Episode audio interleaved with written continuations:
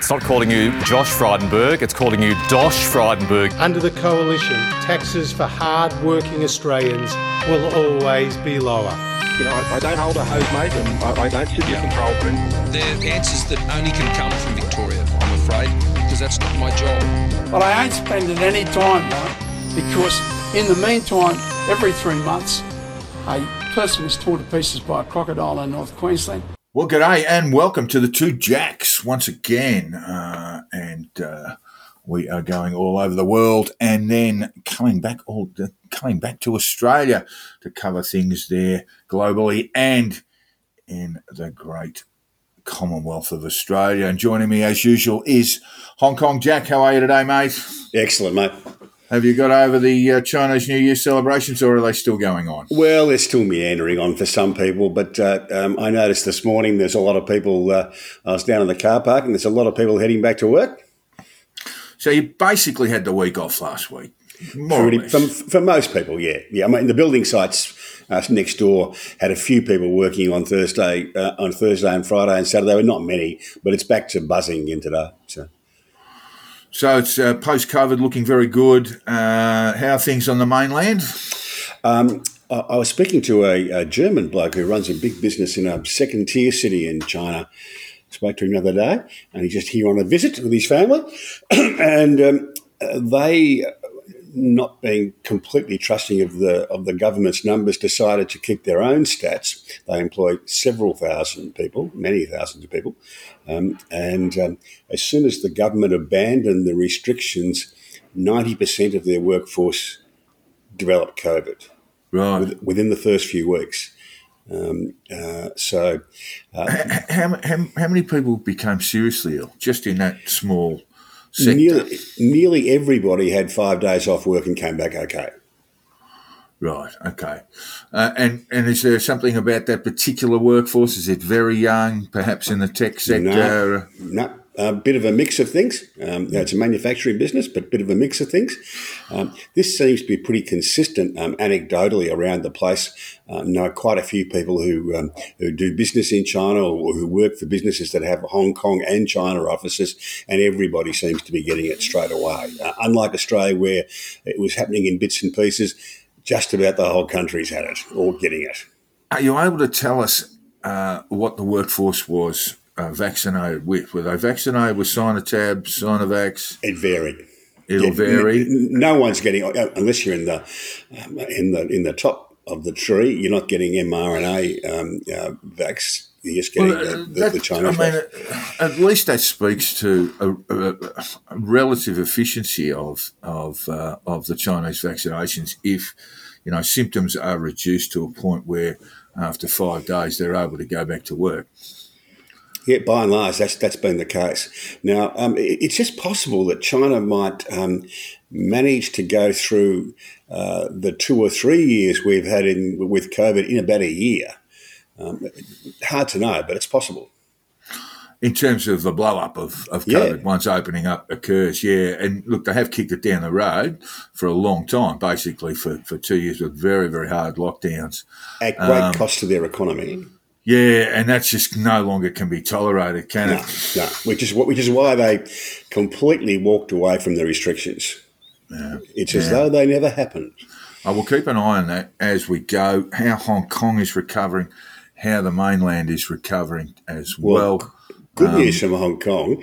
Um, uh, the Tuesday race meeting, the Lunar New Year race meeting at Sha Tin uh, on Tuesday, Yep. um, attracted a crowd of 80,000 people, uh, and it was the biggest betting turnover on a single day's racing since before the handover in 1997.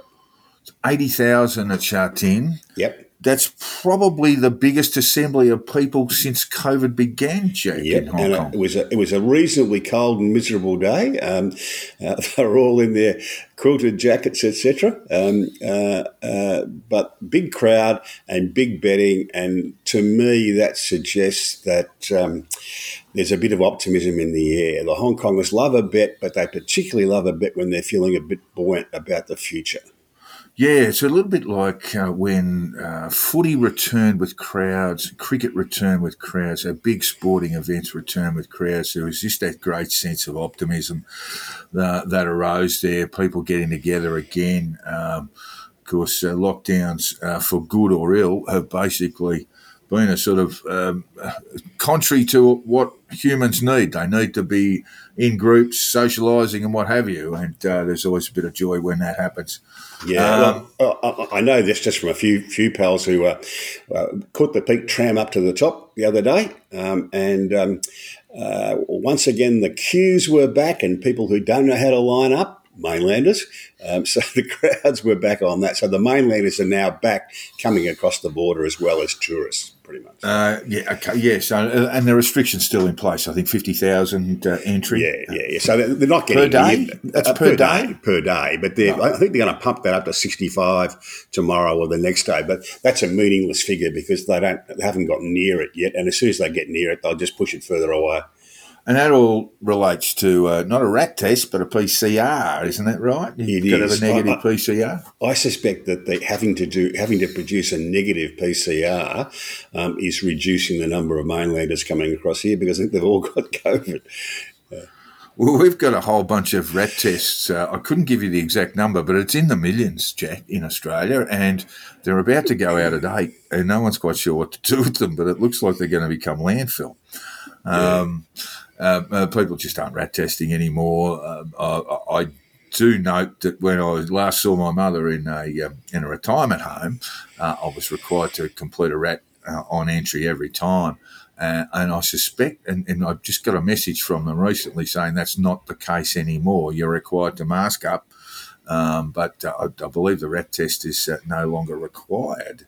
I can tell you here the rat tests are still required for school, but just quietly, um, a hell of a lot of people give their kids one rat test a week and then just change the background with the date on it um, uh, each day, so that um, and take a photo of it. So A lot of rat tests and nowhere to really put them. Now, we told our listeners uh, last week that we'd be doing a little bit of a preview on the New South Wales state election, which is, uh, well, a little bit under two months away now. Uh, there was a bit of uh, a kerfuffle, of course, uh, in the early part of this year when it transpired or when uh, the Premier Premier Perrottet came forward and said, I was photographed uh, at my 21st. Well, we don't know about the photograph so much. I appeared at my 21st uh, wearing some Nazi gear. Uh, and uh, he made a sort of uh, basically head bowed mea culpa at the time. Um, whether it's led to uh, any significant shift in what's happening or not remains to be seen. There was a little bit of polling around that time uh, that suggested that some people might change their votes on the basis of that revelation. But really, when the campaign starts in earnest, and it really has started uh, now, um, there are going to be some not wider issues. We'll just start with the state of play. Um, the coalition has th- 47 seats as it stands, and this is to bearing in mind the uh, the new electoral ba- uh, new electoral boundaries in New South Wales, where the coalition has 47. That's 34 Libs, Nats 13.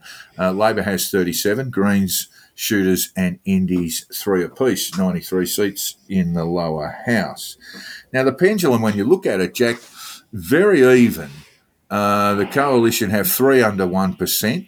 That's East Hills, Upper Hunter, which is a national health seat, and Penrith, and five under five, which uh, includes Goulburn and Willoughby, uh, along with the three I just mentioned before. And Willoughby, uh, they're up against an independent rather than a Labor candidate. Minns as leader. Uh, holds Kogarah by 0.1%, which is the most um, marginal seat in the state and uh, and he'll uh, obviously have to win that if he wants to become premier. Uh, and in total, Labor has six under five percent, includes Kogarah, Leppington, Heathcote with a redistribution there comes uh, comes into about a two percent margin. Uh, Lismore, Coogee, and Londonderry fall into that five percent margin. Labor holds Bega by five point one percent. Uh, that it won in a by election in 2022. Uh, uh, a huge sw- a huge swing against the Libs there, uh, who had taken the seat in the 29 who had held Bega in 2019 uh, with a margin of 6.9 percent.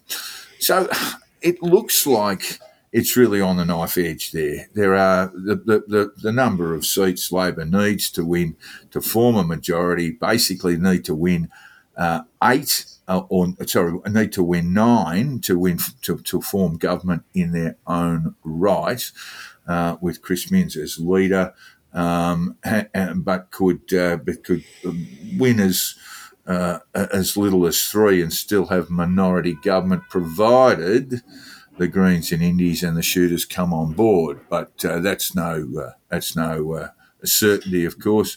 The Greens might pick up one or two, uh, and if Labor pick up, let's say five, they're still going to be a bit short of a majority. But uh, the polling, Jack, and there hasn't been much of it, it must be said. Um, there was one published in the Sunday Telegraph on the 22nd of January.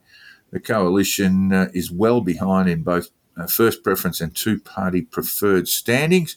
Now, Jack, you might just want to explain how two party preferred works in polling and whether it's a bit of junk or not.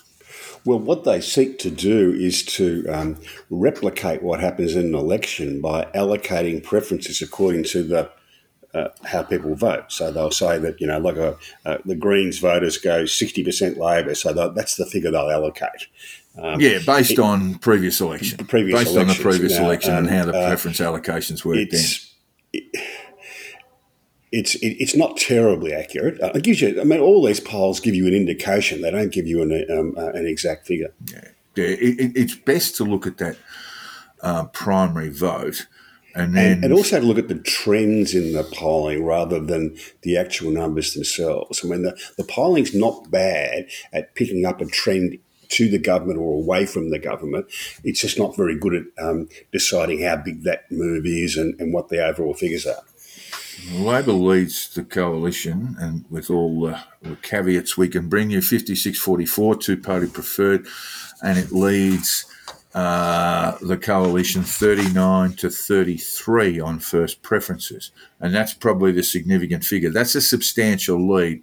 Labor state and federal need to win high 30s preference votes and uh, and then get their, uh, their, get their preference allocations. Well, high, high 30 primary vote. Has to be yeah. high 30 primary. vote, if yeah. I didn't say that, it has to yeah. be high 30 primary to put them in the game to get them up to that 50 51. Um, uh, and uh, I would say, gee, that's a very low primary vote just on polling for the Liberals. And it and it sort of replicates what happened in the uh, federal election last year, um, uh, where I think uh, the Libs got about 33, 34 first preference. Um, but this is coalition, so that's 33 minus, let's say, five from from uh, from the National Party. Now there are those people who look at polls and say maybe the Nationals don't get included all that often, um, but that's a very low primary vote for the Liberals in any sort of sphere, state or federal.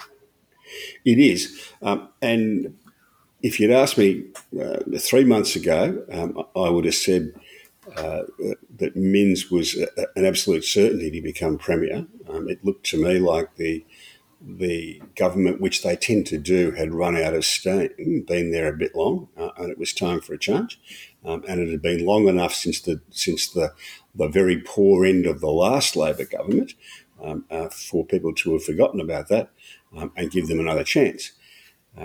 But they just seem to me to have been becalmed a little since then. They, did, they didn't. They seem to have not kept the momentum going. You know, um, um, so I get, I've got some query about where it is now. Well, what I would say is I don't think people have forgotten uh, too much about uh, Labor's disastrous um, uh, failings in state government. I, I, think it's more a question of forgiveness uh, and I think uh, and trust. Uh, and, and, and Minns looks a Minns looks a really likely type, doesn't he? They've had a few little, uh, a few had a few little scandals around uh, Bankstown, wouldn't you? Wouldn't you know? Um, uh, Jihad Dibs will be the the uh, the candidate there because his seat has actually been wiped out in a uh, a redistribution.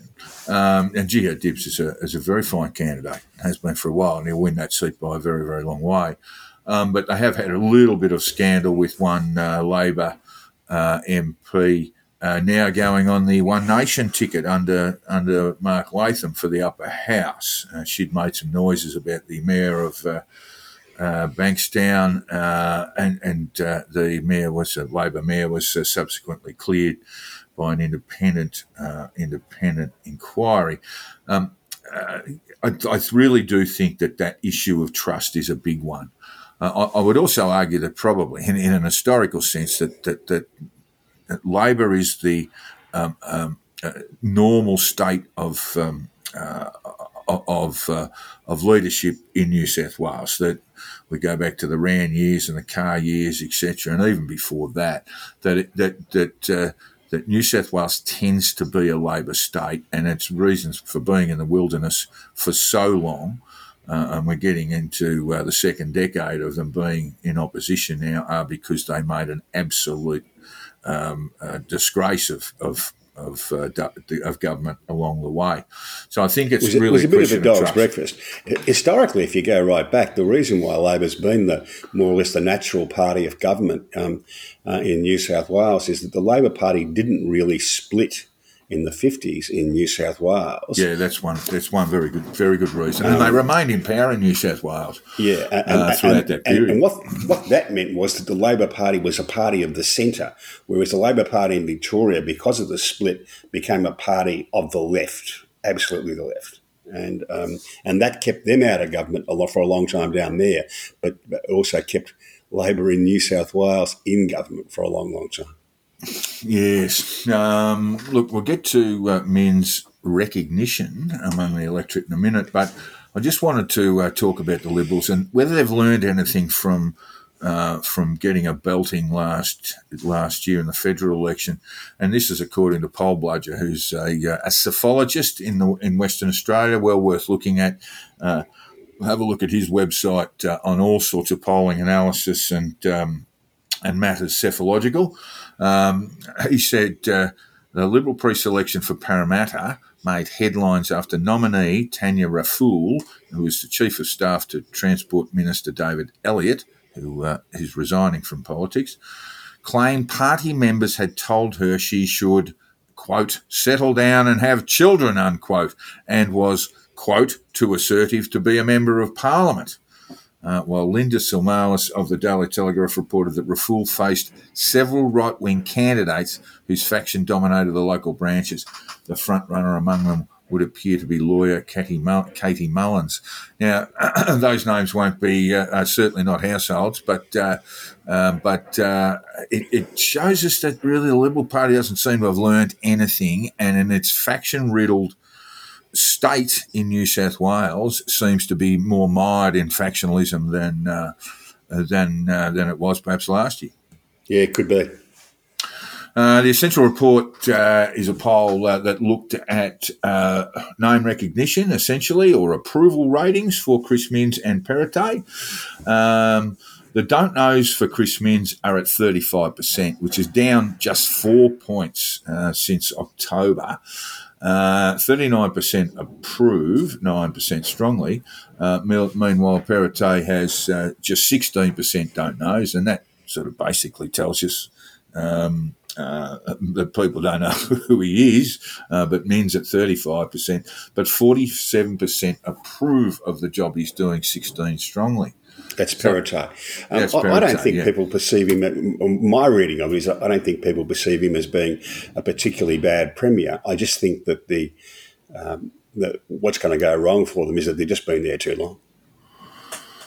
Okay, yeah. So we'll look at we'll keep an eye uh, keep an eye out. The campaign really is getting underway now. Uh, Minns will put himself about a lot more than he has been because he does need. And he's a good performer. He's a good performer, but he just doesn't have that. Uh, he just doesn't have that recognition factor across the state uh, Yeah. that I think. Um, uh, well, he, look, he, he definitely needs it. it. It may well be, as you say, that that the people find. Uh, Find that uh, this mob have been uh, in power too long, and it's time to try something else. And in that case, voter recognition doesn't matter a lot. No, But um, yeah, it's well underway. I mean, look, let's let's let's not uh, gild the lily here. If the Libs get rolled um, in March in New South Wales, that will put an end to them being in government in any state or territory across the country. Uh, with the, the exception of with the yeah, with the exception of Tasmania, so it is that, that that would be a serious blow for the Liberal Party going forward if that does happen. It, you know, I can't begin to tell you how it will impact on membership, how it will impact on fundraising if they're out in the cold for a very long time on the mainland. Yeah, so I, I actually think it'd be a pretty good performance in Perrottet if he can pull this off and stay in government. Be quite honest. Yeah, look, he's got certainly everything against him at the moment. Yeah. I, I, like you, I, I actually find him, you know, to be a decent sort of human being, and and and I think whether he's whether he's introducing policies that might be perceived as progressive purely because he's in the survival business now in survival mode, or or whether he's sort of genuine uh, about uh, about some of his policies remains to be seen. Um, but uh, I, I, certainly don't think he's done a bad job, and he was gifted the old shit sandwich when uh, when he took over. Mm, he was. Um, look, I, I, just don't think that people think he's terrible. Um, I just don't think that enough of them like him enough to keep him in government when the when the um, sort of inevitable march of history is going to push them out. Yeah, I don't think there's a lot of talent there on the front bench either. But then again, mm. you could say that about any pretty much any state government in Australia. Oh, what's, the, what's, what's, the old rule about state governments that a, a, good friend of ours told us who worked in them for a long time um, that you need um, uh, Uh, uh, three good ministers, uh, two or three good ministers, uh, and that's all you need to run a good state government. Yeah. And I asked him, well, what would you do if you had four or five? And he said, um, uh, well, no one's ever tried that. yes, I think as Keating once referred to uh, state government uh, MPs generally as low caliber, low caliber bullets. Um, and, he was uh, rather more pungent in the way he put that, but yes, he says, no, no, no, no one's ever tried that. You know? Yeah, it's, it, it, it, it is a bit of a shame, really. And, and part of it isn't a broader discussion that we won't really get into at the moment, but part of that is there's a real disincentive for people to join politics, and, and it's a lot of it's media driven, you know, so, uh, you know, if you get nailed for, for uh, for for for your own expenses and so forth for for maybe sort of gilding the lily there, and all of a sudden you're on the front page of the of the newspapers, and people are talking about you. People in business and people who might uh, make a real contribution uh, elsewhere in the com- community of state politics are looking at this and go, "I don't want to be part of that." It is a pretty awful job. Yeah, indeed. Now we have a list. Uh, we have a, uh, a, listener's letter from our good farming mate Lawrence uh, about lockdowns, Jack, and we just want to talk about that because we did have an expanded discussion on lockdowns. Was that last week or the week before? I can't remember. Week before, I think. Yeah, I think it was. Anyway, this is the letter. I'll read it to you. I've been mulling over the discussion in the last one, yes, it was two weeks ago, about the education system during COVID. The more I've thought about it, the more I've come to the view that should uh, that should have kept the schools open, espoused by Hong Kong Jack, is flawed. You made a good point, that's me, about the lack of data and the general flying by the seat of your pants policy making that was happening at the time. I just think one of the biggest barriers to leaving schools open was OHS. Yes, children were seen as and proved to be less vulnerable to the virus than adults, but the kids don't teach themselves. Would the government make it mandatory for teachers to go to work? Would they grant exemptions to the older teachers and staff? What about others with risk factors like obesity, high blood pressure, etc.? What about children that lived in the same household as elderly grandparents? If children were given exemptions, how long before the kids uh, that didn't want to be there got permission to stay away anyway? And probably the biggest worry, he says, how, he writes, how long would it take for the ambulance chasing lawyers to bring a lawsuit against the Department of Education if a teacher forced to work died from a COVID infection contracted at work? That's without the fracas the teachers' union would have brought on. I wouldn't have been surprised if uh, P and C or P and F groups would have joined in, uh, joined in, given the news pieces showing overflowing Italian and US hospitals and morgues in 2020. We had a a daughter doing year 12 and another in her first year at uni in 2020. It wasn't ideal, but they muddled through with good results, even with our dodgy internet. Thank you, Malcolm Turnbull. He didn't write that. No, that was my, my little editorial. I, I also have elderly parents, 88, 89, who live on the farm. Both have had heart issues and are on medication. Uh, and I would have uh, had to think long and hard about our position re going to school prior to the vaccine becoming available. Good points, I would have thought, Jack. Yes, I thought they were very good points. I would say this, though. Um, a lot of people did have to go to work during COVID. Yeah, uh, and and that raised all sorts of possibilities, didn't it? I mean, we I mean, still uh, do. the best still- description of lockdown still is the laptop class sitting at home while the working class brought them stuff. Well, that's your description, but but but basically, in that first year of the pandemic, we really didn't know what we what we were dealing with, just exactly who were the risk. Uh, whether whether children were more vectors than sufferers, all these sorts of things weren't really known.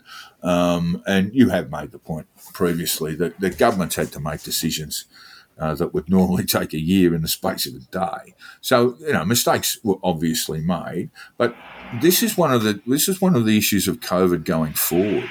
Not that I'm suggesting that people lock down, but that there are people uh, in the community now uh, with uh, pre-existing health problems, respiratory problems, etc., that now can't really engage uh, because because of uh, the, the, threat they suffer from COVID. Uh, I, I'm not quite sure what we do there, but this is a, you know a potential problem going forward. Yeah, we may have to have you know, special arrangements for uh, the relatively modest group of people who are genuinely at higher risk.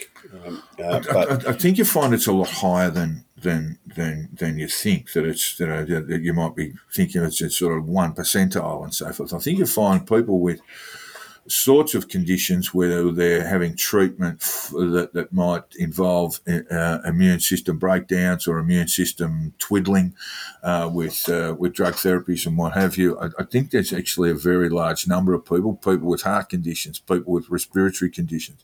It's actually quite substantial numbers uh, when we look at people with just with serious asthma, for example. That gets you up into the 10, 10 percentile just in that alone. Uh, well, I think Lawrence, you make some good points, but I Yeah, don't think very I- good I- points. I, don't think teachers should have been any more exempt from having to go to work than supermarket workers, ambulance drivers, um, nurses, uh, or anybody else. I don't think teachers are a special class of persons in that regard. I know the teachers' unions probably think they are, but I don't think they are. Oh no, no, I, I- don't think that's what uh, Lawrence is saying. I think Lawrence is saying that this would be a means of spreading infection into the into the wider community, uh, not just into not just into teachers in the classroom, but uh, students and others coming home with COVID, uh, while uh, while other people in their family setups were were uh, were trying to avoid were trying to avoid infection. Yeah, oh, well, I, I, I still think they should have been open. The damage done by the schools being closed for, for so long, I, I certainly agree. You can lock you can lock down and have closures for a short time, but not for the length of time that they were. There are considerable problems. I know this that uh, that, that schools are really having great trouble getting students to come back, um, and um, and that and that is that is a major problem, and uh, that will They've be- lost a whole generation of troubled kids. Well, I think that's that's that's that's that's that's just an exaggeration. To be honest, a lost uh, lost the gen- lost generations, mate. Whenever someone Of, uses the of, term, of, of troubled kids, I think they have. yeah, They'll, I- ne- they'll never get them back. Well, yeah, yes and no, but I mean, you are looking at a potential problem there. Well, not a potential problem, but a, but a serious social problem uh, uh, arising from from COVID. I think part of the problem, Jack, is that uh, we are in, uh, as a society, we are in the blame game. Uh, and and that everyone, uh, you know, w- when you strip this back logically, uh, it's as if people expe- expected to live through a pandemic without any consequences or costs. That's true. Um, I don't think you can design an education system around making sure that no one teacher gets COVID and dies. You just can't do that.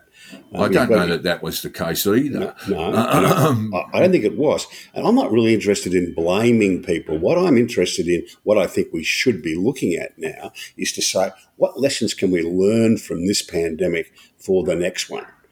And one Oh, of the lessons to one of the lessons to learn is don't lock schools down for so long. Well, I, I would prefer, much prefer uh, a data data-based evidence rather than rather than opinion before we make those decisions. But that's as, absolutely essential, I think, going forward that we that we actually have the review. Uh, whether it's a royal commission or there's absolutely no appetite for this in government or in the opposition at a federal level, by the way, because it means that there will be the way the media will portray a judicial review or a royal commission uh, into pandemic management and to the way we manage the pandemic uh, will will will fall into a, a, blame game sort of exercise. But we certainly do need to uh, review what happened and prepare and plan better. I go back to the I go back to the the, the Spanish uh, influenza uh, pandemic. There are a couple of things happened that are completely different. Um, that is, well, the, the, the, main thing is that when the Spanish flu pandemic ended in Australia, people just went, got on with their lives. But here we've got groups of people who, who simply cannot get on with their lives, people who didn't vaccinate, people who are part of the freedom movement and so forth. Uh, they, these people were not around in, in, uh, in 1922. Um, the other thing that's absolutely very similar is that we actually did do some planning for the Spanish uh, flu pandemic or pandemics generally, uh, and um, and then when the shit hit the fan, uh, the states and feds just tore each other apart. Uh, which is what happened thing. this time too. Almost every government had pandemic plans in place before the pandemic hit. None of them followed them. Yeah, yeah. So we need, to, so, so, it's okay to prepare and plan for these things. This is my point. That when, once the shit hits the, the, the pandemic shit hits the fan, that, that state governments and federal governments will start making their own plans according to the politics of the day. Yeah, indeed. All right. Speaking of pandemics, Jack Thanks, Norman Lawrence, Swan. Enjoyed the letter. No, good stuff. Good stuff. Thank you, Lawrence. Um, um, Norman Swan, Jack. Uh, what's he? What to get? An AM? I think so. Yeah. I know. AM is the equivalent of a participation award, basically. Um, thanks for thanks for uh, thanks for everything you've done, whatever that is. Um, it's a bit like getting a, a, an elephant stamp at school, is it? Yeah, Norman Swan clearly did get a lot of things wrong, and again, we could we could uh, excuse that. I mean, one thing we must say is that he, he, was and never pretended to be an epidemiologist, a virologist.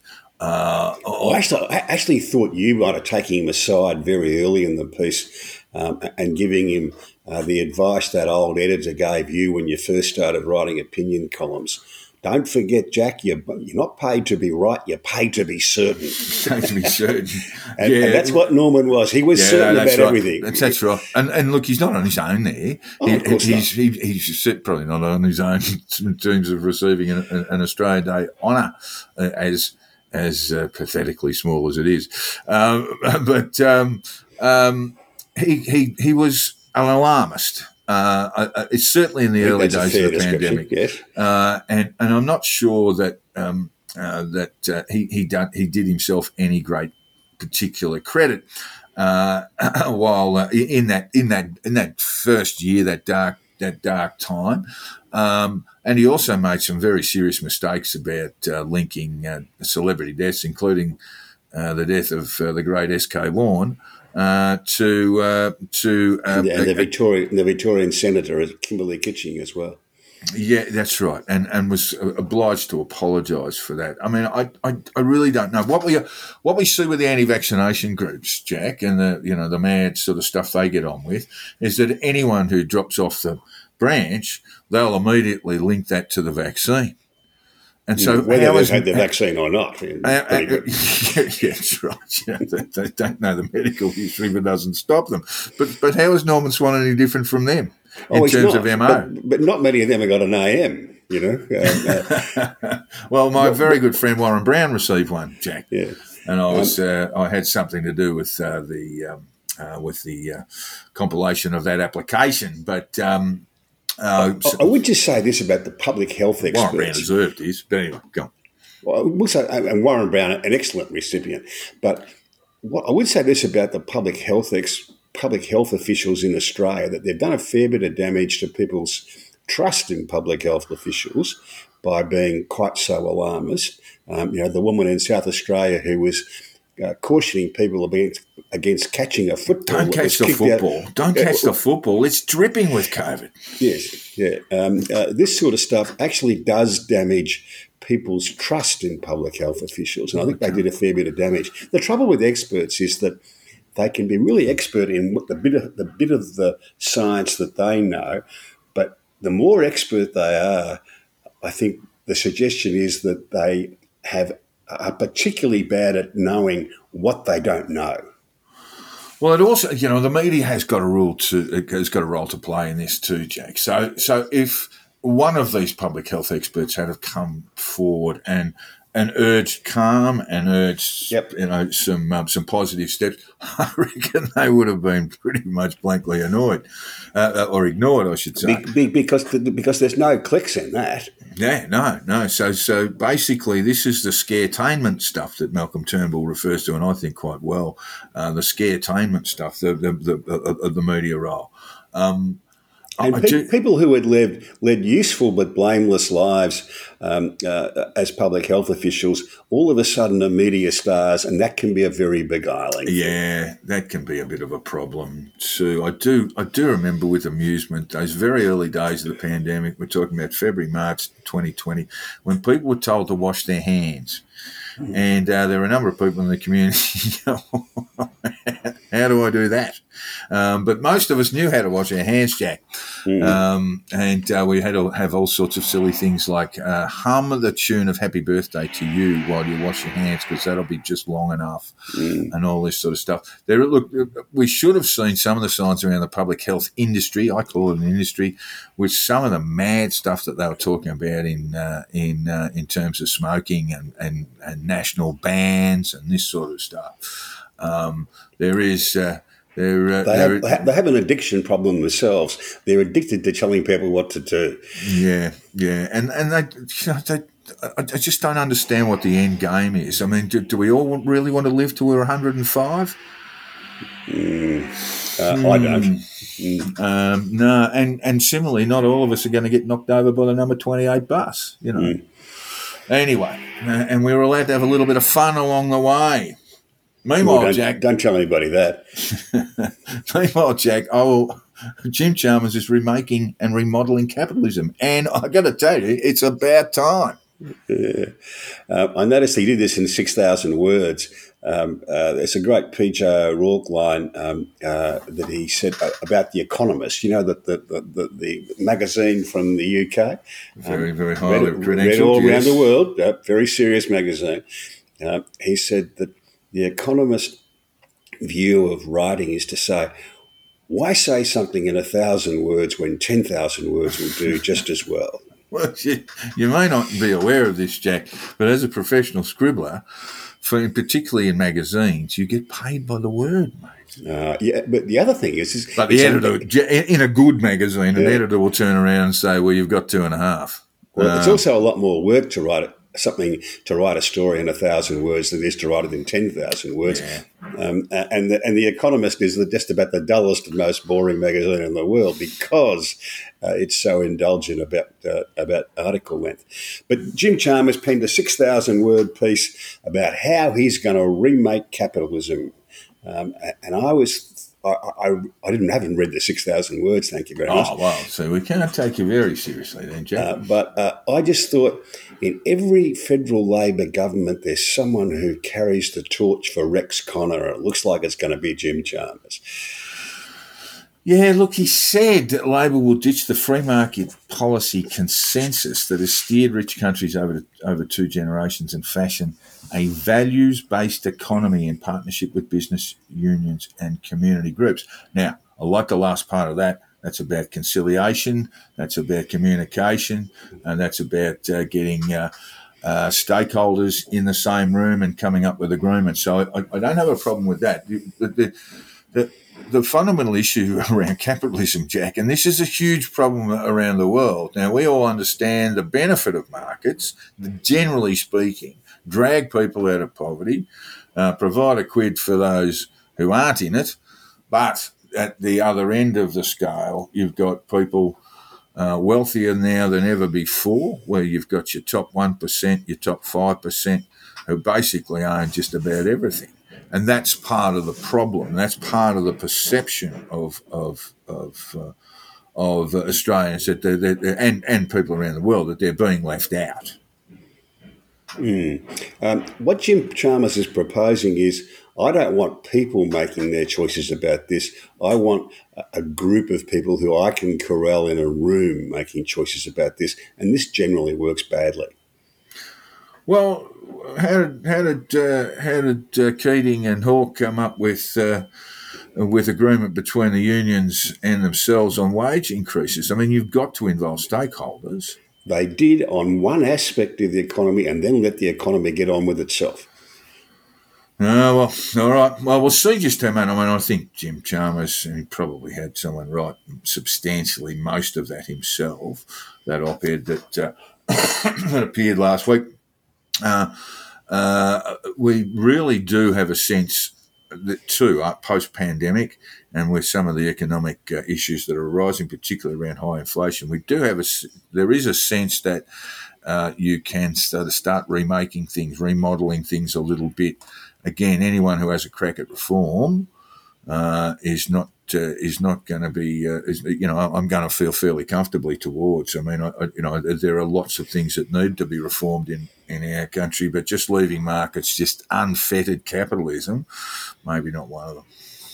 I mean, in the end, it will destroy itself. Um, because you just simply cannot have um, the the the the uh, the huge uh, divergence in inequity that we've got more and more in in in in, in uh, the global market system. Yeah, well, I've got Jim Chalmers in the Rex Connor in the Rex Connor column at the moment. Well, he's he's, he's doing as he's told. I mean, uh, Albo's got him uh, got him on the leash, um, but that was the difference. Uh, that might be the difference there because Rex was. Uh, Rex was uh, acting alone um, off the reservation. Sitting up in the middle of the night, waiting for the telex machine to to, to tick tick for him. Speaking of ticking, Jack, uh, the Doomsday Clock has now uh, got us at nine. I think it's nine seconds to midnight. Yes. Yeah, I saw this other day. Um, it looks so lame these days. They've got, they've got the big cloth over this uh, uh, this clock uh, clock, and they pull it down, and we're all supposed to go oh and run for the corner. Well, five minutes to midnight apparently is a good thing. Nine seconds, obviously not. And this is a combination of war in Ukraine, the threat of nuclear weapons being used, climate change, etc. That there is more than one, uh, more than one apocalypse potentially looming. I, I have to wonder was the uh, was the doomsday clock running during the Cuban Missile Crisis? Because it must have been about one or two seconds to midnight yeah. on that. Yeah, um, uh, it must have been. And the best comment I saw on it was a doomsday clock that has been going for about 75 years seems to be a little unclear on the concept. Yeah. Um, look, I can only say on my reading of it, we have never got closer to, uh, to in this case, a nuclear apocalypse than we did during the Cuban Missile Crisis. I mean, That's fingers right. were hovering over buttons. We are there. nowhere. We are And it- nowhere near that at the present moment. and and it got uh, very close, very very close there. And I think really a lot of a lot of the uh, credit for uh, for avoiding that kind of conflagration sits with Khrushchev. On my reading of it, um, but the Kennedys were very good too, Jack. You, you, you maligned the Kennedys for the last thirty years, haven't you? But uh, you know, at least when you go for a walk, you can uh, without uh, without uh, the uh, the ground you walk on uh, becoming well actually radioactive and smouldering. So they, they you know that, that was excellent work really from those two leaders, JFK and. Uh, and uh, Nikita Khrushchev. I don't make fun of the Kennedys so much as make fun of the way they're deified around the world. Well, that's that's like that's the Elvis effect, mate. No, They're, they're dead. They're, Yes, he was a good-looking bloke. Yeah, yeah, that's true. they're dead. What's and, it- what's it- and what's taken what- from us so sharply that they're always going to be um, deified. Uh, what was the phrase? I think it was uh, uh, Teddy who said who said uh, his uh, brother John should not be enlarged in life what he well, enlarged in death what he was in life. I think that was he's talking. He's talking about Bobby actually. At That the was time. Yeah, sorry, that um, was Bobby, Their, yeah. their distant relative uh, Gore Vidal um, had an interesting take on the uh, JFK presidency said any presidency that, presidency that started with the Bay of Pigs and ended with Vietnam can't be considered an unalloyed success. it was there was that bit about Vietnam that they got horribly, horribly wrong. Now, uh, in and, the, the Bay, states, and the Bay of Pigs. oh, the Bay of Pigs was an unmitigated disaster and and a uh, propaganda coup for uh, Fidel Castro. Um, uh, Jack, let's start off with the United States. Um, uh, the the the beating death of Ty Nichols, the 29 year old black man in Memphis, Tennessee, uh, um, set upon by five police officers, all black Americans. Uh, have you seen the video? Uh, yes, unfortunately, yeah. It's uh, not good watching, is it? Uh, the squad that they were members of, uh, that were basically targeting high crime areas, have now been has now been disbanded, and uh, the five officers themselves have all been charged with second degree homicide. I just wanted to point out to our listeners what that means. First degree homicide, Jack, you'd be able to clarify this for me. First degree homicide, generally speaking, in the States, is um, uh, basically a planned, premeditated murder. What we would call murder in Yeah, Australia. sec- second degree homicide sits somewhere between manslaughter and murder. yeah, that's correct. Uh, and I'll just uh, just read out because I think that this is of interest. Um, what second degree homicide, um, the, the second degree homicide law is in Tennessee, and it states in a prosecution for a violation of this section, if the defendant knowingly engages in multiple incidents of domestic abuse, assault, or the infliction of bodily injury against a single victim, the trier of fact may infer that the defendant was aware that the cumulative effect of the conduct was reasonably certain to result in the death of the victim, regardless of whether any single incident would have resulted in the death. They've also, it must be said, uh, been charged, uh, all five officers have been charged with aggravated assault acting in concert, aggravated kidnapping, and official misconduct and official oppression. I'd say they're in a fair bit of strife, Jack. Um, I wouldn't be booking a holiday anywhere. And there's some really odd things, Jack, because the peace there were protests, but they've all been peaceful. Um, Tucker Carlson was yelling out. He produced some flyer that he'd found somewhere, which is pretty much obvious fake from what uh, from what I saw looking at that that uh, Antifa would be out there antifing very soon, but uh, none of that's happened, and the protests have been peaceful. I'd suggest that might Not quite. There's been a, a fair bit of looting and burning of police cars going on, but that's you know, but it hasn't been too bad. That's true. Well, that must be news to me. Might I suggest, and perhaps um, um, um, uh, with no uh, no particular uh, facts behind me, that uh, that the uh, skin colour of the alleged offending police officers might have had something to do with the response. Had they been five white men, I think it might have been a little bit different. I think that would be right. All right, Trump. And st- sticking with the states, Donald Trump has uh, he's uh, he's launched his campaign in New Hampshire and uh, South Carolina. Jack. He has. He's on the on the on the, the big plane going around um, um, uh, doing uh, rallies again. Um, one thing that amused me was he was talking to a reporter on the plane, and he weighed in on George Santos. Oh right, yes, the great fabulist from Long Island. Yeah, yeah, yeah. And Trump said, "I think it's a terrible situation. It's very unfortunate. He's told some whoppers." It takes one to know one. Yeah. Um, Well, it did amuse me, Oh, but look, let's be fair. George Santos is in a lane on his own in terms of in terms of lies. Um, but uh, so, and he is going to New Hampshire and he is going to South Carolina because they are two of the early states of primaries. We are, it must be said, I think some ten months away, might even be 11 or 10 and a half anyway, uh, before uh, before primaries kick off. Um, and it would seem that he just doesn't have that support that he had in 2016, Jack. Well, um, uh, the, the, the journos have been out there in New Hampshire uh, talking to Republican Party officials up there, and they're not finding a lot of love for the Donald. Oh dear, oh dear. He did look. He did look. You know, like he was. He was spruced up. He'd had a shave. he'd put the tan on. He, probably spent two or three hours in hair and makeup. and uh, he did look comfortable again on the hustings. Oh, I mean- he's, he's good at these rallies.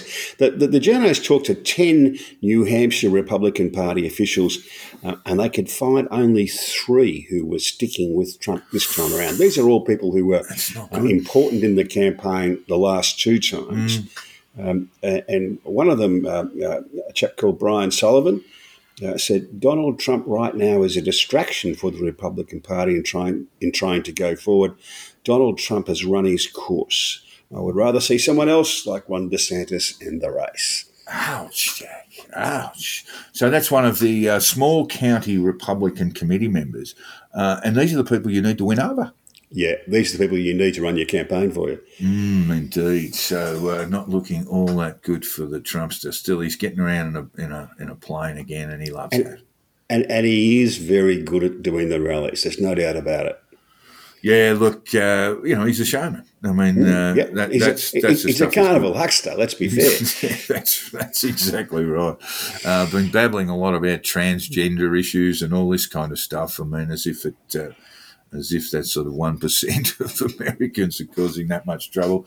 Um, and and always, you know, this is the other thing, and it, it, it does get into that feartainment sort of business. That he's always in the business of creating fear. Things are just going so horribly now that only he can come and fix them. And uh, he's had a crack, and he really didn't do all that much about it. Meanwhile, Jack, in, in beautiful California, beautiful progressive left wing uh, California, um, the uh, very fine um, uh, tech journalist and writer Antonio Garcia Martinez, who writes for the New York Times and other organisations, has described California as feudalism with better marketing. I did like that. I thought that's It's a beauty, isn't it? It's it's a beautiful phrase, is it not? Um, uh, and, and it's kind of true. Uh, there's an argument to be made to split California as a state because there's sort of two Californias. There's the coastal California, which is hideously expensive um, uh, and very successful, hideous, hideously expensive to live in and very successful. And then there's the inland California, the Central Valley, etc., which is uh, poor. Um, uh, and speaking, yeah. and um, uh, and largely Latino, um, uh, and and is not going so well. Well, even even in the biggest of its cities, LA, you know, driving around there, you you drive into very very uh, expensive upper middle class areas, and then you you, dra- you you drive a couple more blocks, and you're in poverty like third world levels. So e- even in and this, and this is the case in most cities, you, find this in San Even, Francisco even, too. even worse in Silicon Valley because there are no areas for the poor people to live in, Yeah. so that so that they they have to bus all the people in to do the fetching and carrying for them. Uh, well, yeah, that's absolutely right. I mean, in LA too, there's the you know there is there is a suburb called Skid Row, and it just sits it just sits round the corner from downtown LA from the CBD, and you you you, you wander in there, and there's poverty like you've never seen before, and that's because essentially what happens if people have come into contact with law enforcement or indeed the health system, uh, they've been discharged from hospital and so forth, the, the ambulances just dump them there. And that's it. If you've got no place to go to, that's where you go. Um, yeah, so there is this incredible amount of uh, inequality, Jack. And it's what we were talking about before. Um, the capitalism isn't working for a lot of people. Well, capitalism California style is a bit more like what Jim Chalmers is proposing. It's all done at the top. It's all done by sitting sitting a few stakeholders around the table and coming to a decision. That's how it works there, and this is the result. Well, what do you mean by that? I mean, are we talking about corporate America or government? What are we talking about? They're all they're all in it together. Corporate America, um, uh, the the Democratic Party, which is a it's a one party state, California, um, and the and the union movement uh, and all the stakeholders. They're around the table, and this is what they've come up with. Yes, all right. Um, uh, yes, it, I'll just go on to uh, to quote uh, Martinez here. So California's embrace of green ideology has been particularly destructive to the economy. Technology companies have been key backers of California's unproven and costly climate-centered policies. The other thing, Jack, is that a great many um, uh, corporate uh, corporate entities have left. Um, they've been offered uh, incentives, taxation uh, incentives, particularly to go and establish themselves in other states, particularly Texas. Yeah, um, and, and and also across the other side of the country as well, um, uh, the Carolinas, Florida, etc. It's actually changing demographics in, in Texas. It is uh, uh, um, very much so, and and it may well it may well mean that uh, Texas becomes a blue state uh, for the first time since LBJ um, on the basis of it. Um, yeah, so uh, California one of those measures I think that we find of a, of a, a good society or otherwise is um, uh, the amount of homeless people you find on the streets, Jack. Um, it's it's worse in California than anywhere. Oh, absolutely, absolutely lamentable in San Francisco. I just mentioned Skid Row in LA, um, and uh, it, it is absolutely lamentable, and it is it is genuinely third third world stuff. In fact, I, I compared. I, I, I, visited the states a while back, uh, and I uh, visited India uh, a few years before that, and uh, there wasn't a lot of difference between Mumbai and Bombay uh, and uh, and downtown San Francisco. A fair bit of the genesis of this, though, goes back about 25 years ago. Um, and this is the, the, homeless problem, not just in the United States, but, uh, but around a fair bit of the Western world. When we decided, and perhaps rightly so, that institutions that, that housed people with mental health problems were not fit for purpose, what we did was we said, let's close those and put the people back in the community, but we never ever put um, the proper resources around them to make that work. And the homeless problem in most parts of the Western world is largely a mental health problem. Look, I, I concede that that's the case, but I would also say that the global financial crisis, an, an absolute and manifest failing of capitalism, uh, uh, it, it, meant that 9 million American homeowners lost their homes. Uh, now, that was really just what 2007, 2008. Uh, and I would suggest that not a lot of people have recovered. Um, many have, but a, a, lot of people remain homeless from that great cataclysm. Yeah, I, I, don't think that's got much to do with the homelessness in San Francisco and LA. Well, you're going to see people gravitate. You're going to see you're going to see a lot of homelessness in Las Vegas as well, which seems to be another uh, sort of uh, centre for these sorts of things. And, and, and at the heart of every homeless individual, there will be a catastrophe. The, the, the, a catastrophe, whether it was a mental health catastrophe or whether it was a financial catastrophe, i.e., the loss of one's home or a family breakdown. Uh, these things create homelessness, as we know, and some people simply don't recover from them. Yeah, um, I think all of the, the, the, stats that I've seen indicate that mental health is the biggest single driver. Mental health and drug abuse is the biggest single drivers of this. All right. Well, nine million, nine million people losing their homes got to have some impact, Jack. um, electric vehicles, Jack. You've uh, come, come at this with a smile. Like the Guardian has said, this that electric vehicles are evil well, not evil, but just uh, going to cause all sorts of mining outrages, environmental. I was just amused that the, that the Guardian had turned against your position on electric vehicles. You know, I, I thought that was quite. Well, let, quite me quote, let me quote from that awful, awful article. The, the US's transition to electric vehicles could require three times as much lithium as is currently produced for the entire global market, causing ne- needless water shortages. What? Indigenous land grabs and ecosystem destruction inside and outside its borders, new research finds. Jack, remember what I was just talking about scaretainment? Yeah. it warns that, and I go on, it warns that unless the US's dependence on cars in towns and cities falls drastically, the transition to lithium battery powered electric vehicles by 2050 will deepen global environmental and social inequalities linked to mining and may even jeopardize the 1.5 degree Celsius global heating target. But ambitious policies investing in mass transit, walkable towns and cities, and robust battery recycling in the US would slash the amount of extra lithium required in 2050 by more than 90%. There's a relief there. Uh, that's. Uh, so I just I just popped in there um, uh, where lithium is available from, Jack, and you know where it comes from. Well, South America, I think, isn't it? Well, they have lithium of a different time. It's basically water based, um, and uh, Chile has the greatest um, uh, knowable uh, reserves of lithium uh, with eight million tons. Um, uh, Argentina, 2 million tonnes. China has a million tonnes of lithium available. That's knowable. Uh, within Europe, Portugal has smaller quantities of the valuable raw material. But with 51,000 tonnes, Australia was by far the most important supplier of, of lithium in 2018, ahead of Chile, China, etc.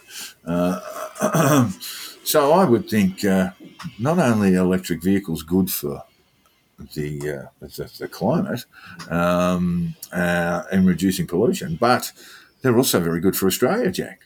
Oh, they're excellent. Yeah, they'll make the world a better place. That's right. Well, I, just, I, see, I see, your pal uh, Elon Musk is equally shitty with the Guardian because he, he sells oh, electric vehicles. I, I, did see something. Did see someone who just on my, on my Instagram he just bought himself a, a top end uh, Tesla and he was going through it and um, well, let me just tell you, I mean, there was not a lot of not a lot of weather sealing, not a lot of rubber stripping. Mm. I think uh, I think uh, the people who work for Elon might need to sleep more and perhaps work a little bit less. Uh, I think the, the, the, I've spoken to a few people who've driven them, and I think that it's fair to say the build quality is a, a bit patchy.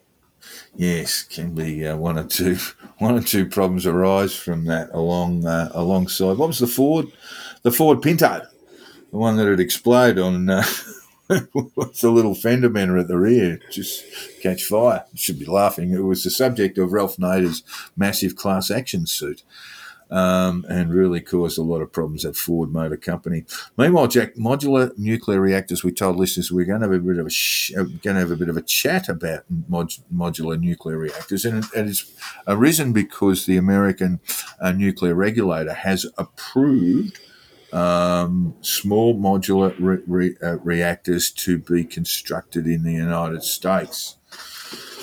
Um, and, and, and my personal view before we go on with this is that we, we certainly should be looking at these technologies, that we shouldn't be dismissing them on the basis of um, perhaps um, um, ingrained prejudices. But um, let's just start with some basic facts. Nuclear share of the world's electricity. Do you think production. we can safely safely ignore Helen Caldicott on this issue, can we? Um, she's a little bit nutty, but I'm not sure which way on this. She's she, oh, well, no, that's right. Yeah, she's, she's just completely non-nuclear. Now, nuclear share of the world's electricity production fell from 17.5 percent in 1996. 24 years later, it's 10.1 percent of all global electricity production. And we also need to know what happens when it goes horribly wrong. And the Fukushima collapse has led to an estimated one trillion US dollar loss to the Japanese economy. And that's the most recent problem they've had tsunami and earthquake driven. Uh, large tracts of land now unfarmable, people having to be moved around. Uh, but do smaller modular reactors give governments and business a, ch- a chance to look twice? Um, what we're talking about when we talk about modular, Jack, is that uh, they are constructed elsewhere and put and, and assembled assembled at site.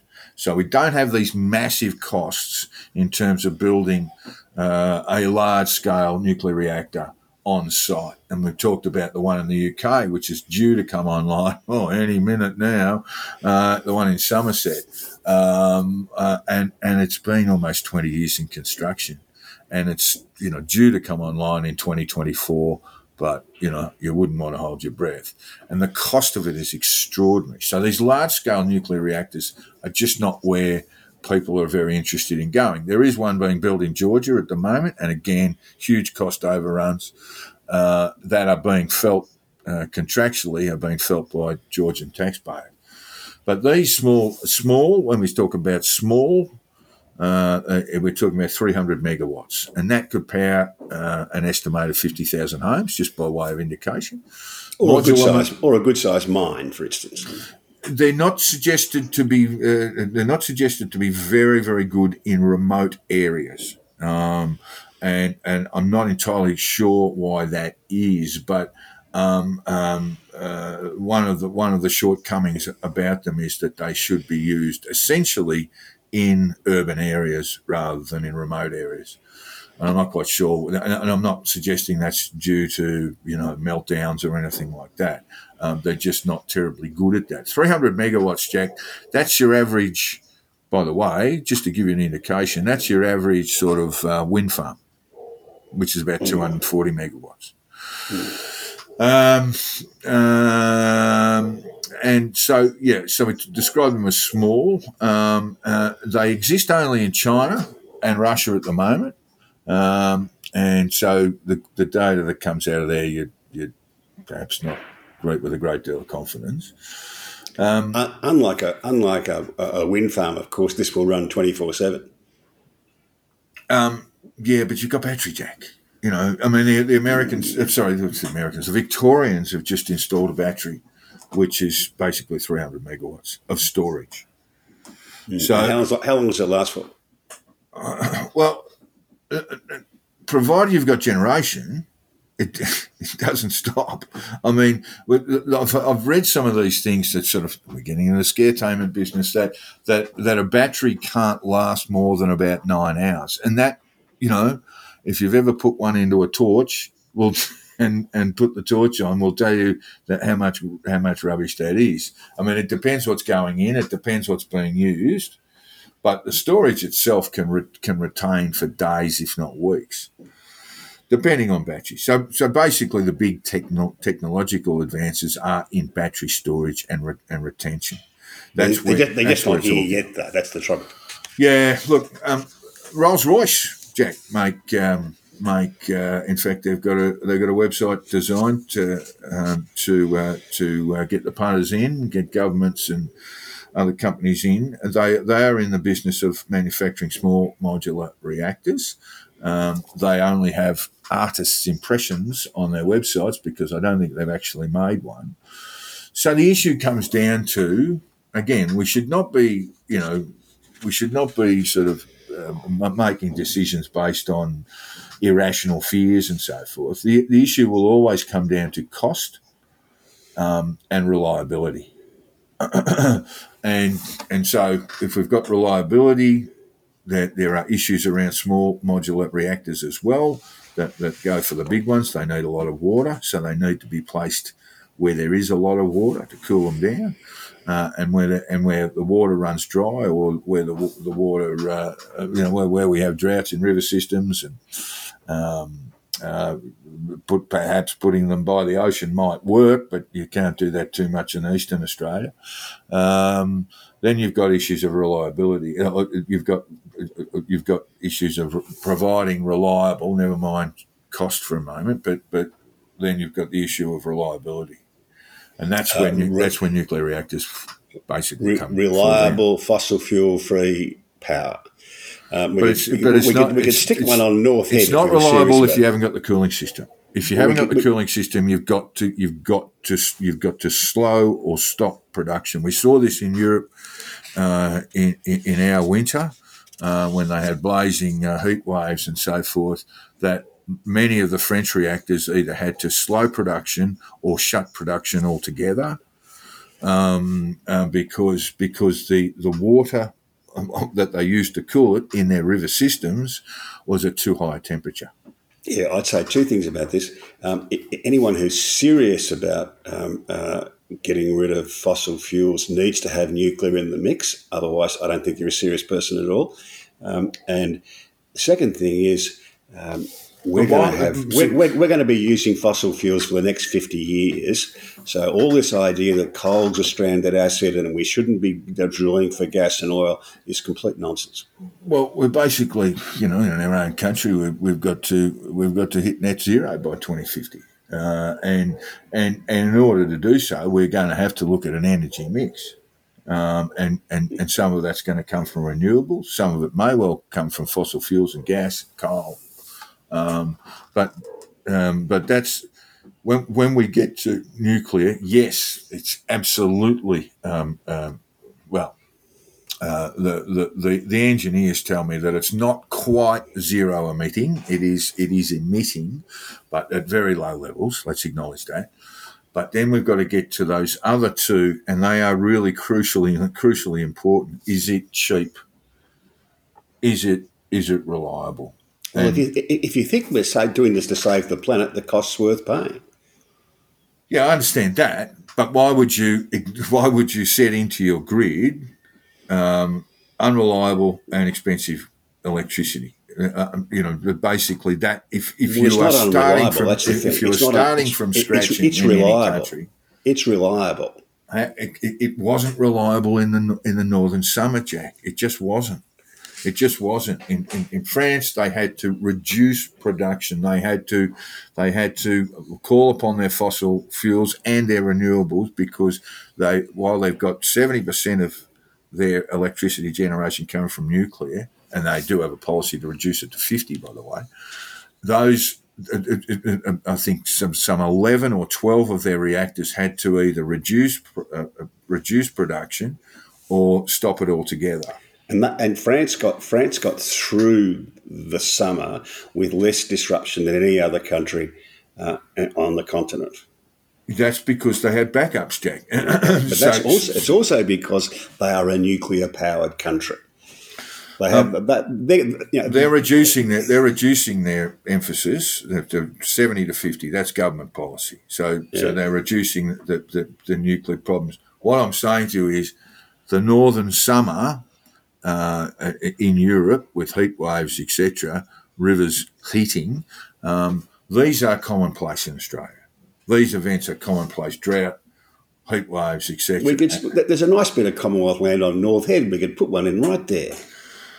Yeah, well, you're going to take it up with the residents. You're going to take it up with people who live nearby. If, if we're saving the planet, Jack, it's a cost worth paying. Well, yeah, I know. I mean, and I mean, you, have already said you're a skeptic, whatever that fucking means about climate change, or an agnostic. I mean, which is even vaguer. Um, but basically, when you are creating power, when you are in the business of creating energy policy, you want something that is reliable and yeah. cheap and low emitting. Those three things. Now, it ticks only one of those boxes. Now, the modular stuff, I've yet to be because we are dealing essentially with artist impressions. Right? Yeah. Uh, that we're yet to see just cost of construction. Now, they say they're modular, so reducing the cost of construction is a big, big exercise. It's, it's, perhaps worth reminding people that small modular reactors were a thing of the 50s and 60s. right? um, but they were they, they were knocked on knocked on the head because they were not delivering enough energy. So so now their time has come, perhaps I mean, I'm not saying no to this by on, on, principle, but if it doesn't tick a reliable and cheap box in terms of electricity generation, there's no point having it. Yeah, well, China's building nuclear reactors because they have no emotion in this. They're just trying to, to provide power for their people, um, reliable power at a reasonable cost. And that's low emitting. And, and, and they're prepared to do it. So, you know, there's too much emotion in energy policy in in, in the West. In but it's view. low emitting. That's you you, yeah. you, you neglected that thing. Then you, you could basically say that, uh, that, that they're that they're prepared to commit all sorts of environmental atro- atrocities, but they are essentially essentially running it because it is low emitting. They're doing they're doing a mix of a mix of technologies, if you like. They're building plenty of coal-fired power stations. Um, they're using gas where they can um, and they're building nuclear as well. And that's, that's because they've that, got uh, that's because they've got uh, you know real environmental lifestyle problems within within um, uh, within industrialized China. Yeah, I mean, and, but the, their lifestyle, they're not worried about um, uh, uh, emissions because of, of, climate change, I don't think. What they're worried about is emissions killing people today yes, because exactly of the high, right. pollu- high pollution problems. And uh, killing people. Anyway, by, time, time, by time radioactivity. Jamie Jamie Dimon, who's the the bedwetter's bedwetter amongst um, investment bankers around the world, he's head of J.P. Morgan. Um, he was on the stage at, at the WEF forum in Davos the other day saying. we've got to be realistic about this. Fossil fuels will be part of the mix for the next 50 years at least. Yes, yeah, and and we and we have and we have to invest in them. All right. Uh, yes, look, we did want to just very briefly touch on um, the issue, uh, but that, that, might cause a bit of a stumbling block um, for the uh, membership of NATO, as Sweden and Finland are willing to join, but the Turks are jacking up on uh, some issues relating to uh, terrorism, Jack. Uh, through the, the, the, Kurdish Workers' Party, people who are in Finland and um, uh, and Sweden, not not so much Finland, but in Sweden, and the and the uh, Turkey, uh, the Turkish president doesn't think that the Swedes are doing enough to counter this, and he's going to he's going to veto um, their entry into NATO. There's another thing swinging there, Jack, and that is that. Um, uh, Congress has just been informed of a notification that uh, the, the $20 billion sale of F 16s, US fighter jets, to uh, Turkey was in the works, but it seems. And the, su- the, suggestion is that uh, uh, the Turkish president's opposition to Sweden joining uh, might diminish pretty quickly if he got what he wanted on the, on, on the jets. Also, indeed, uh, there is an election in in Turkey this year, Jack, and Erdogan's uh, approval ratings are not all that flash. No, um, hard to know yes, how that's going to go. Yes, that's uh, one for us to look at over the year. Now, Jack, um, Canada, and your favourite uh, your favourite Prime Minister Justin Trudeau. I'll, I'll just lead. I'll let you read this, Jack, because I just I'm a little bit alarmed about this report. Ah, yes, Justin Trudeau's government, I don't think that's not quite true. I think it's a state government, but anyway, has introduced some of the strictest guidelines on alcohol consumption in the West uh, just weeks before Canada will decriminalise heroin and crack cocaine in parts of the country. The government is recommending Canadians have no more than two drinks per week. Uh, the new advice is a steep drop from previous recommendations of a maximum of 10 drinks per week a week for women and 15 drinks for men. Mm. I, can t- I can tell you in Hong Kong, when I first came up here, um, I had to go and get a medical for insurance purposes. Uh, and, and, the doctor says to me, well, we recommend um, uh, no more than six drinks per week and three a day. and, um, uh, and I was reminded of a story that your father used to tell uh, many years ago, and he was a great storyteller. So I'm not sure that this actually was him, but he always says it was about going to see the doctor because he was um, feeling a bit dodgy, and the doctor says, um, uh, "Do you drink?" He says, "Well, yes, I do." And uh, and, uh, and and the doctor said, "Would you drink a bottle of beer a day?" I suspect he was referring to the King Browns, not a stubby. Yeah, back, back, yeah, yeah. back, back in those days. Uh, and and your father, uh, Jack, always said, I, I, told him Listen, Doc, on a good day, I'd spill that much before lunch. Look, the, the, standard sort of thing. I mean, we, we get these stories in the media that red wine is better for you than white and all this sort of stuff. And two drinks a day seems to be a, a reasonable sort of measure. Uh, but the Canadian Centre on Substance Abuse and Substance Use and Addictions, as a CCSA, has said no amount of alcohol is safe, and they've put this down to this two to a week. It must be said, this report, this comes from the UK Telegraph, as I as I see it, Jack. Uh, which is not always uh, not always all that flash, and they get into a bit of feartainment themselves. But uh, the, the, Canadian Centre of Substance Use and Addictions um, is linked. It's a Quango. It's it's linked to the Canadian Department of Health in that respect. So that report came out, but it really has no.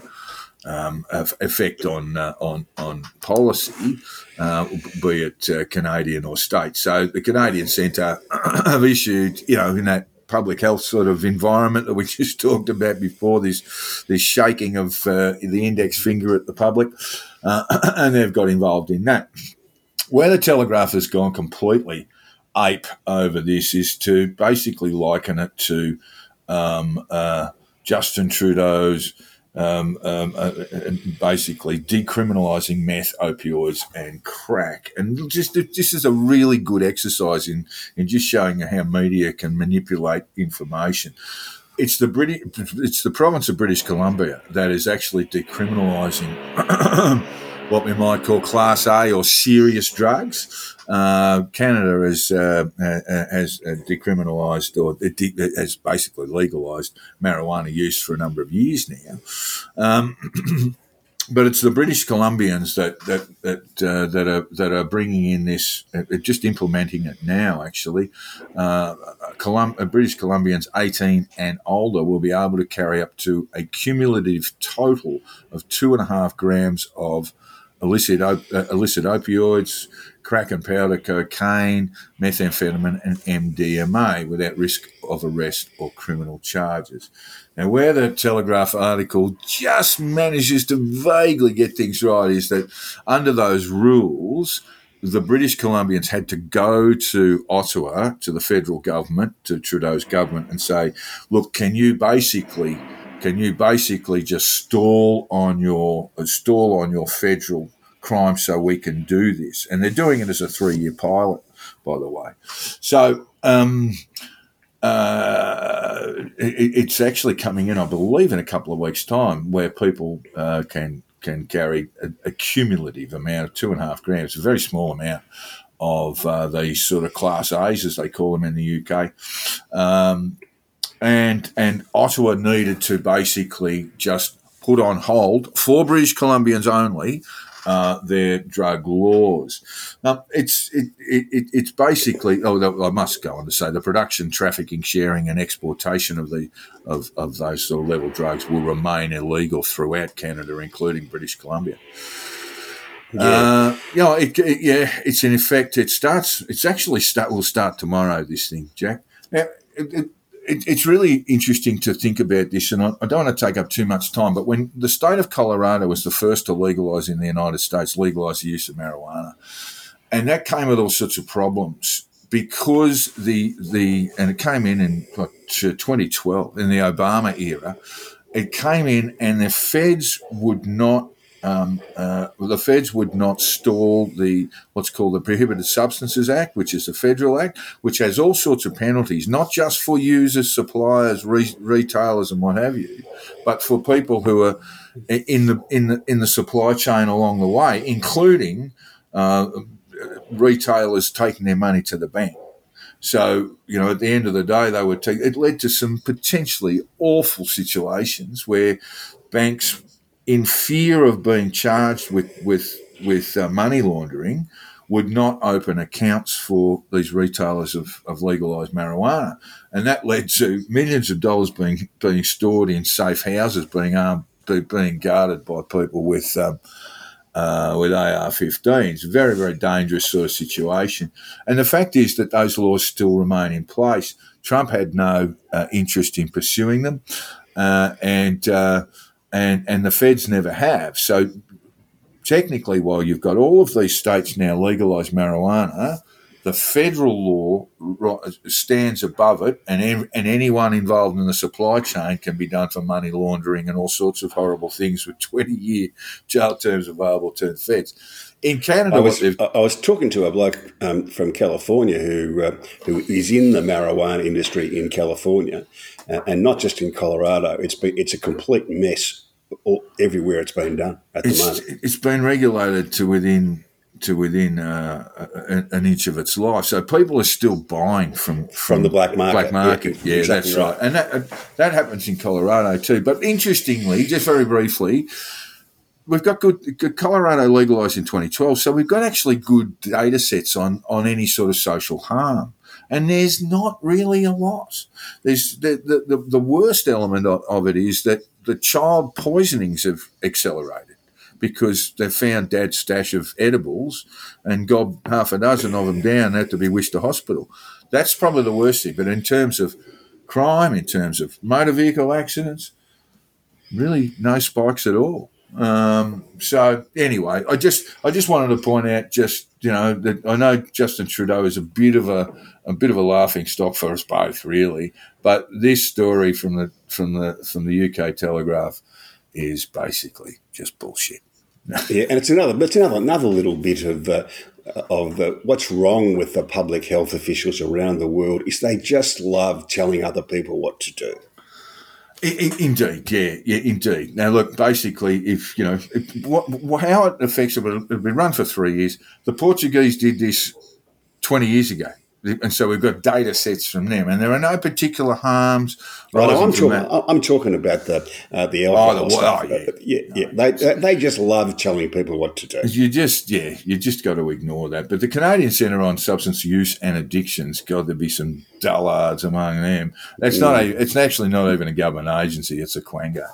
Anyway, lovely story. Um, but we'll, it's actually really worth keeping an eye on what's going on, what's going to happen in British Columbia over the next three years, social consequences and uh, and all that sort of stuff. But we've got to move on to sport, Jack. Gee whiz, I've been blabbing on here. I can, I, I can tell you it's um, uh, the Eagles are through to the Super Bowl, and it's 2020 with the Chiefs and the Bengals, wow. So the, uh, and that's um, uh, I'm not sure how long to go. It's in the fourth quarter, so Yeah, it must be must be running running late now. So the, the Philadelphia Eagles are definitely on their way to the Super Bowl. They beat the 49ers 31-7 there. And the Super Bowl will be at State Farm Stadium in Glendale, Arizona on February 12th. That's about 10.30 Australian, 10.30 in the morning, Australian Eastern Daylight Time. Uh, and uh, they will play either the Kansas City Chiefs or the Cincinnati Bengals, who remain locked up at the moment. And that's a Super Bowl in two weeks. They have a week off, Jack. And it's highly controversial because they spend most of that time uh, having a lovely time of it, the Super Bowl players. Um, and of course, uh, Novak Djokovic has won the Australian Open to the surprise of not too many, and uh, his old man rather uh, uh, bloodied the uh, bloodied the, the, the the great victory by hanging out with Russian and Serbian idiots. Yeah, I, I couldn't work out why um, there was there was a push from the, the media to ban him from being at the tennis because he has opinions that people don't agree with. I just think that's sort of wrong. Well, they did ban flags, but then they didn't ban flags I, because I even think that's wrong too. I mean, um, I can see why you wouldn't have the Russians or the Belarusians in a Davis Cup if the Davis Cup will ever exist again. But these players, you know, uh, th- these these players are not representing Russia or Belarusia. They are just players who happen to be from Belarus or Russia. Yeah, look, I, I honestly can tell you that behind all that flag waving and faces of Putin and what have you, there was, a, you know, a concerted effort. In fact, our own friend and my old friend Simeon Boykov was offering cash to people who turn up at the tennis with a Russian flag. So there was, it was a concerted effort to uh, to suggest to the world, and of course, the Russian. Uh, the Russians themselves are great propagandists. They would have looked at uh, and and shown footage of uh, of these flags and saying, "Look, here we go. Uh, the Australian people do support Russia in uh, in its in its uh, in its war against the Ukraine." Well, I can remember right back when I was a kid when the Vietnam War was still going on, and there were people um, at, at, um, at demonstrations waving Viet Cong flags around, and you know, that's an opinion that's you know, a lot of people didn't agree with, but we we weren't arresting people for that or preventing them from going places. I don't think anyone. I don't think anyone was arrested. I, I think some people were escorted, but a good many of them were allowed through.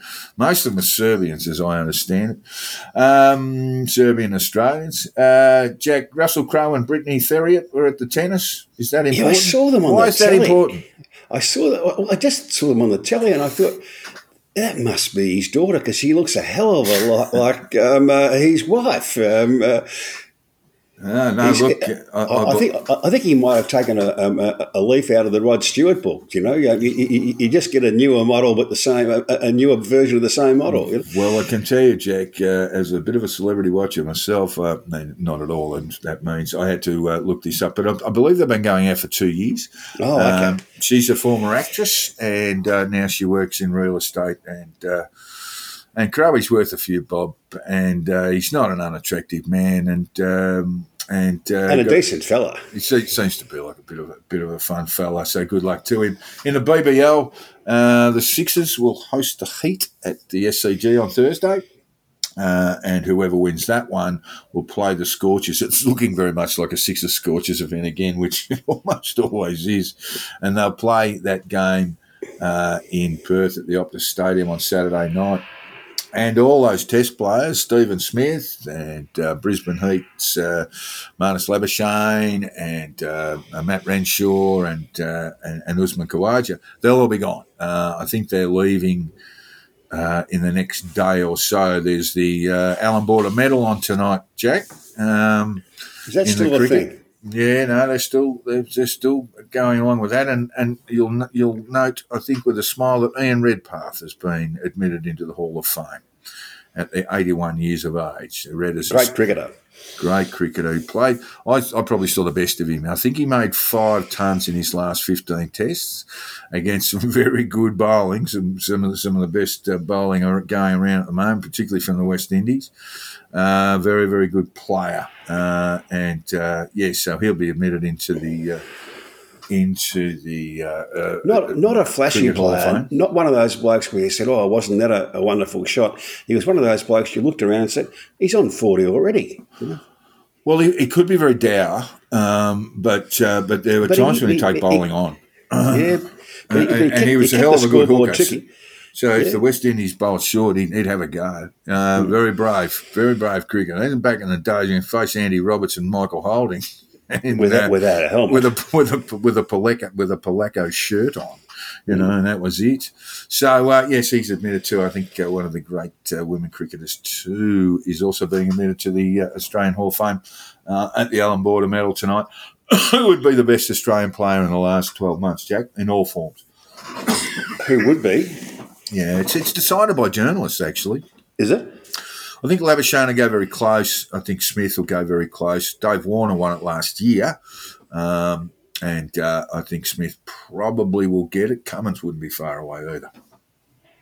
Yeah, I think Cummins is the most likely. All right. Yeah, Jack, I just want to touch on rugby union because it seems to be an absolute shambles. But Eddie Jones was described by Alan Jones as a psychopath, Jack. Wouldn't he? Yes. Well, And, one doesn't uh, want to comment on that. and- well, Eddie Jones did and said, uh, I'll, I'll let that go through to the keeper. Um, I think that was very wise of Eddie because um, uh, he'd just say, "Well, it's Alan Jones," you know. My favourite Alan Jones coaching story is when he was coaching Balmain, Jack. And um, this was in the days of Ciro and uh, and Blocker Roach and people like that. And, and he used to quote he used to quote Churchill speeches to them for get them get them pumped up. And Well, that would have gone well. Ciro elbowed Blocker and said, "Who's this bloody Churchill play for?" Um, all right, so uh, yes, we'll we'll see. I mean, Eddie Jones needs to needs to succeed. Otherwise, this this country's love of rugby union, um, which is dwindling at the moment, is uh, is going to dwindle even further. And one of the things he did say when he touched down at Sydney Airport uh, uh, uh, on the weekend was his desire to see rugby back in the newspapers across Australia. And that's a, that's another big thing, isn't it? Because it, it's just not not getting enough not getting enough coverage. No, um, uh, the Australians will need to do pretty well at the World Cup to resurrect rugby in Australia. I think. Yeah, and uh, they've got some very they're coming up against some very very good sides. No, but th- th- they've got a they've got a fair bit of talent. They just been haven't been able to put it together. And um, Maybe it is a coaching thing. um, well, Eddie's Eddie's record is that he provides a sugar hit wherever he goes as a coach, but doesn't always last long. Okay, I. So, so giving him the job this far out from the World Cup might be a stroke of genius. We'll have to wait and see on that. We'll have to wait and see. My uh, friends in the, who, who, are absolute nuts for rugby can't have him. I Yes, go I- so look, look, look, he's a, um, uh, he, he is has that effect on people, um, uh, Eddie. A lot of people. He's a polarising figure, Jack. Yeah. I thought we put a ban on that last week. I thought I thought it was necessary just that once. All right, Jack. What have you What have you dug up from the internet to, to wrap us up this Well, week? well, a lot of kerfuffle about these uh, artificial intelligence writing um, uh, apps, um, so that you can have someone um, uh, write your exams for you or write your written Mm. take-home papers for you, and they're hard to pick up because unlike straight Well, out dumb. plagiarism, straight unlike straight out plagiarism, they'll give you a different answer every time you ask the same question. Yeah. Uh, and that makes it very tricky. So they're talking about going back to what we had to do, which was to, You know, get the big biro on a piece of paper and actually write the exam. Write it out in three hours uh, and get it done. And Yesterday, I, I think that, I think that's a wholly good thing. I think it was a good way of learning education. Um, AI AI is entering the world of media with a bit of with a bit of uh, uh, a bit of a uh, splash. Buzz, BuzzFeed has replaced some of its journalists with. I think that's uh, Daily Beast, but yeah, maybe BuzzFeed, but Daily Beast yeah, certainly is. BuzzFeed. So I didn't hear about Daily Beast. I heard about BuzzFeed. Uh, Daily Beast, they do they do knock out you know products and things like that. So that's kind of the role for your bot there. Um, and CNET, uh, the tech the tech online mag, and it's one of its sister publications in the finance uh, business, and I just can't remember the name of the title. They got kind of they got sprung using AIs uh, to write a lot of their stuff because Jack. The AI, the AI bot got it wrong uh, in calculating um, compound interest on a ten thousand dollar investment uh, suggested uh, that the uh, investor would receive $10,300 back instead of just $300 at 3% interest. So Oh, bots dear. can get things wrong as well. The- Um, the, the other thing I found on the net was this is just starting to happen over. It's been happening for a little while, but it's really come up again. Um, President Biden uh, has got a new new tack. Uh, he's talking about the economy of today. My word is a Biden, I've never been more optimistic about America's future than I am today. And I just think with the troubles around in and around his family with his brother and with his son, I'm not sure my word as a Biden um, is a winning move. You know. pass me the crack pipe. Yeah. Well, look, by the same token, Jack, GDP growth in the United States forecast for 2023, 4.7, I think. Making the rest of the world look pretty bloody ordinary. Well, thank you again, Jack. Thank you uh, for joining us uh, uh, all the way from Hong Kong, Jack. We've only had a little bit of construction noise throughout. I wasn't sure; it was very vague, and I hope our listeners uh, that don't pick it up. But uh, there was a bit of banging and scraping and so forth going on. But you live in that kind of vibrant atmosphere, Jack. And they are building a fairly substantial pair of buildings at the back, over the back fence here. They're, they're, they're about 60 floors, I think. Yeah, that's a big building. Um, all right, so uh, hopefully uh, we won't have too many, too many, too many problems in recording this show. And uh, look, listeners, thanks for joining us too. Thanks for joining Hong Kong Jack and myself today. Uh, and uh, we'll have this program out to you on the second of February, um, and uh, and we'll be back again next week. In the meantime, if you do have letters like Lawrence did for us, drop us a line. You can hit me up on uh, uh, Twitter DM on and at Jack the Insider. And Jack, what's yours? What's your Uh, you find me on Substack, uh, Hong Kong Jack, and if you have a look, you'll find some wonderful links to videos about Australia Day from '88. Well Oh, I did look. see. Yeah, yeah. Well, yeah. All right, there you go. So that's something to look forward to. And thanks very, thanks again, uh, listeners, for joining us. And we'll see you next week. Bye now.